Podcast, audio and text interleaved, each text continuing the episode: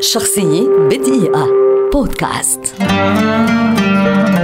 لايونيل ريتشي مغنٍ كاتب أغانٍ ومنتج موسيقي أمريكي ولد عام 1949 ويعد واحدا من أبرز نجوم الغناء وأكثرهم شهرة وشعبية حول العالم.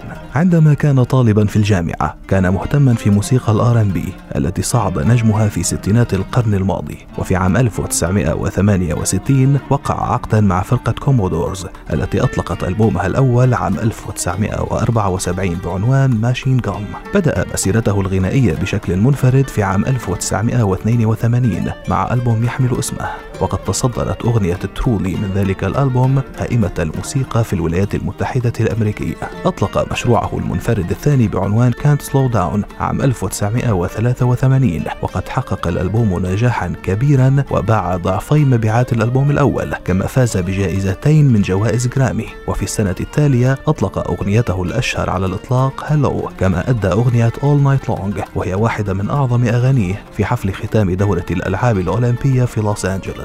عام 1985 حصل ريتشي على جائزة الأوسكار عن أغنيته Say You Say Me من فيلم White Nights وفي العام نفسه تعاون مع النجم مايكل جاكسون في أغنية للعمل الخيري بعنوان We Are The World. بعد توقف لعدة سنوات والعودة بأعمال لم تحقق النجاح المطلوب عاد ريتشي بقوة عام 2006 وأطلق ألبوم Coming Home والذي كان يتضمن أنجح الأغاني في ذلك العقد. وقدم في العام نفسه برنامج An Audience with Lionel Richie. لا يزال لايونيل ريتشي حاضرا حتى اليوم كواحد من أبرز وجوه الغناء على الساحة العالمية. ومما لا شك فيه أنه حفر اسمه أسطورة في تاريخ الغناء إذ حققت مبيعات ألبوماته حتى الآن أكثر من 100 مليون نسخة.